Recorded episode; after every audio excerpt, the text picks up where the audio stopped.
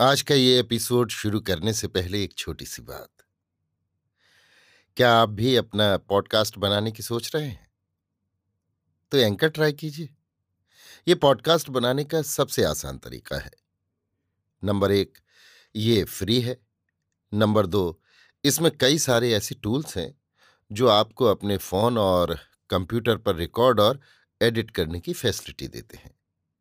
Number तीन आप अपने पॉडकास्ट को डिस्ट्रीब्यूट भी कर सकते हैं, जिससे इसे स्पॉटिफाई और दूसरे प्लेटफॉर्म पर सुना जा सके।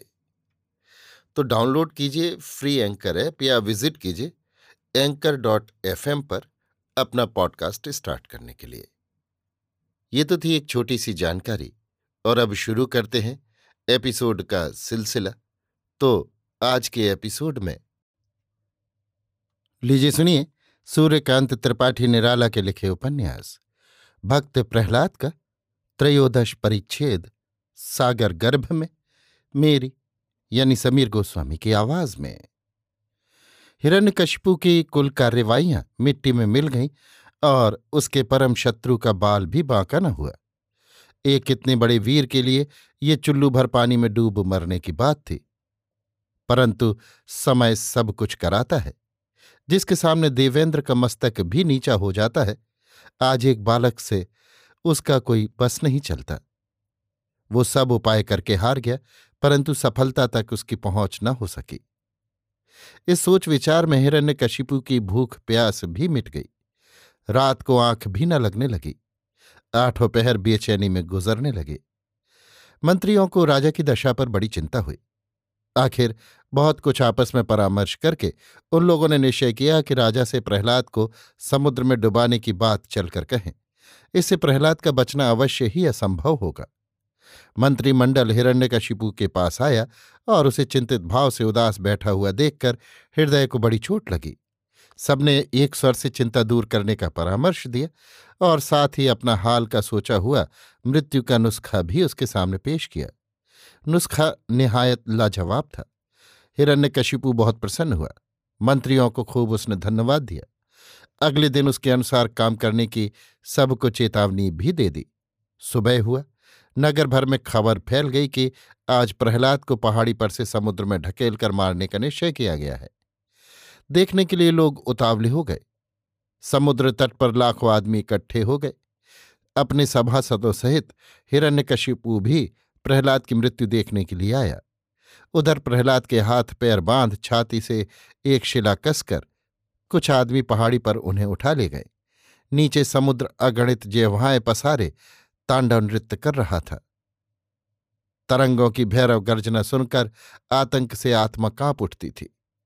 तट पर के मुग्ध दर्शक सोचते, ये न जाने किसके लिए अनादिकाल से लगातार गर्जन हो रहा है? हिरण्यकशिपु ने नीचे से एक बार पहाड़ी की चोटी पर आँख उठाकर देखा।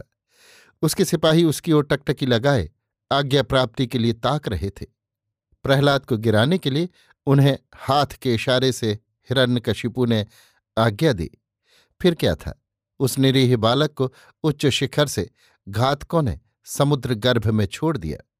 करोड़ों आँखें प्रहलाद को उत्सुकता भरी दृष्टि से देखने लगीं। सबने सोच लिया था कि अब की प्रहलाद का बचना सर्वथा असंभव है, परंतु जिसे परमात्मा उबारने वाला था संसार उसका शत्रुताचरण करके क्या बिगाड़ सकता था? प्रहलाद उतनी ऊँचे से गिरे तो समुद्र के तरंगोत्थित मृत्यु गर्भ में, पर उन्हें चोट जरा भी कहीं न लगी।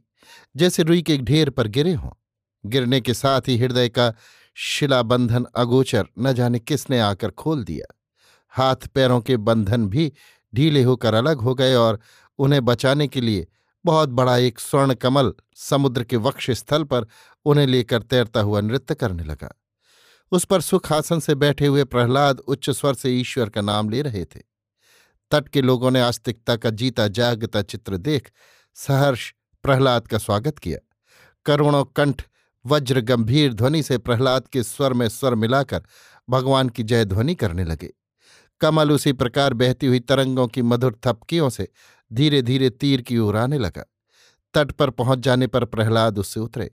लोगों ने बढ़कर उन्हें उठा लिया और अपनी गोद में डाल, गगन, भेदी, राम नाम ध्वनि से उनकी यशोदुंदु भी बजाने लगे। हिरण हिरण्यकशिपु कुछ काल तक तो मनमुग्ध होकर ये दृश्य देखता रहा। फिर अपने सामने ही अपने परम शत्रु की जयध्वनि सुनकर अधीर हो गया। उसने नियंत्रण की चेष्टा की, परंतु उसका मनोभाव चतुर्मंत्रियों से छिपा न रहा।